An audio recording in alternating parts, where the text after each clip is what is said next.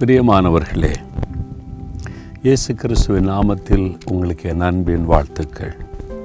இயேசுவோடு நடக்கும்போது அவருடைய அன்பு அவர் நமக்காக பண்ணின தியாகம் அவர் நமக்காக சிலுவையில் செய்து முடித்த காரியம் அதையெல்லாம் நம்ம தியானிக்கணும். அப்போ தான் அந்த ஆசிர்வாதத்தை நம்முடைய வாழ்க்கையில் சுதந்திரிக்க முடியும்.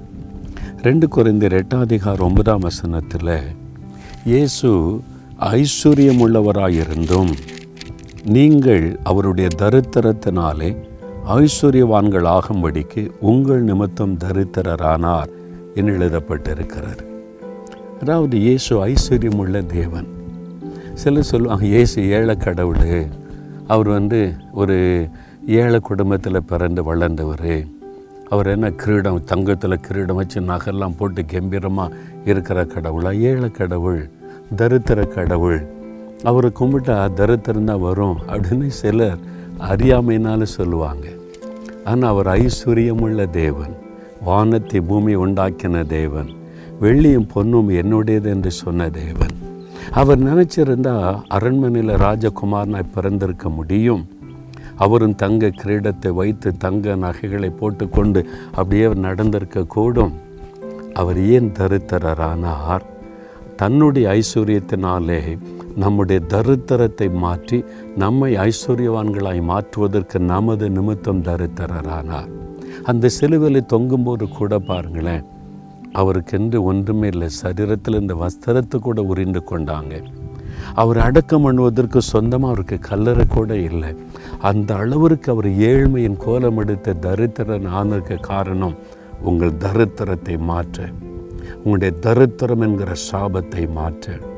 இன்றைக்கு பண கஷ்டம் ஏழ்மை தருத்திரம் கடன் பிரச்சனை வறுமை தவிக்கிறீங்களா உங்களுக்காகத்தான் இயேசு தருத்திரரானார் என்பதாய் வேதம் சொல்லுகிறாரு. சிலுவையில் உங்களுடைய ஏழ்மை வறுமை தருத்திரம் எல்லாத்தையும் சுமந்து முடிச்சிட்டார். விசுவாசிங்க. இப்போ ஆண்டவரை பார்த்து சொல்லுங்கள் என் குடும்பத்தில் இருக்கிற தரித்திரம் வறுமை பண கஷ்டம் எல்லாம் நீங்கணும். ஏன்னா எனக்காக நீங்கள் தரித்திரம் ஆனீங்க சிலுவையில் எல்லாவற்றையும் இழந்து தொங்கினீங்க. அந்த ஆசிர்வாத் எனக்கு தாங்கன்னு கேளுங்க. ஆண்டவர் ஆசிர்வதிப்பார். தகப்பனே நீர் ஐஸ்வர்யமுள்ள தேவனாயிருந்தோம் தருத்தரராக ஒரு சிலுவையில் ஒரு அனாதையைப் போல எல்லாவற்றையும் இழந்தவராய் தொங்கி மறித்தீரே இந்த மகனுக்காக இந்த மகளுக்காக அவருடைய தருத்தரத்தை மாற்ற அவருடைய கடன் பிரச்சனை மாற்ற அவருடைய வறுமையை மாற்ற இந்த சாபத்தில் இன்று விடுதலையாக்கி ஒரு ஐஸ்வர்யத்தை செழிப்பையும் ஆசிர்வாதத்தையும் கொடுக்க சிலுவேலை நீர் தருத்தரராக தொங்கிய நீரை அதை நினைத்தருளும்.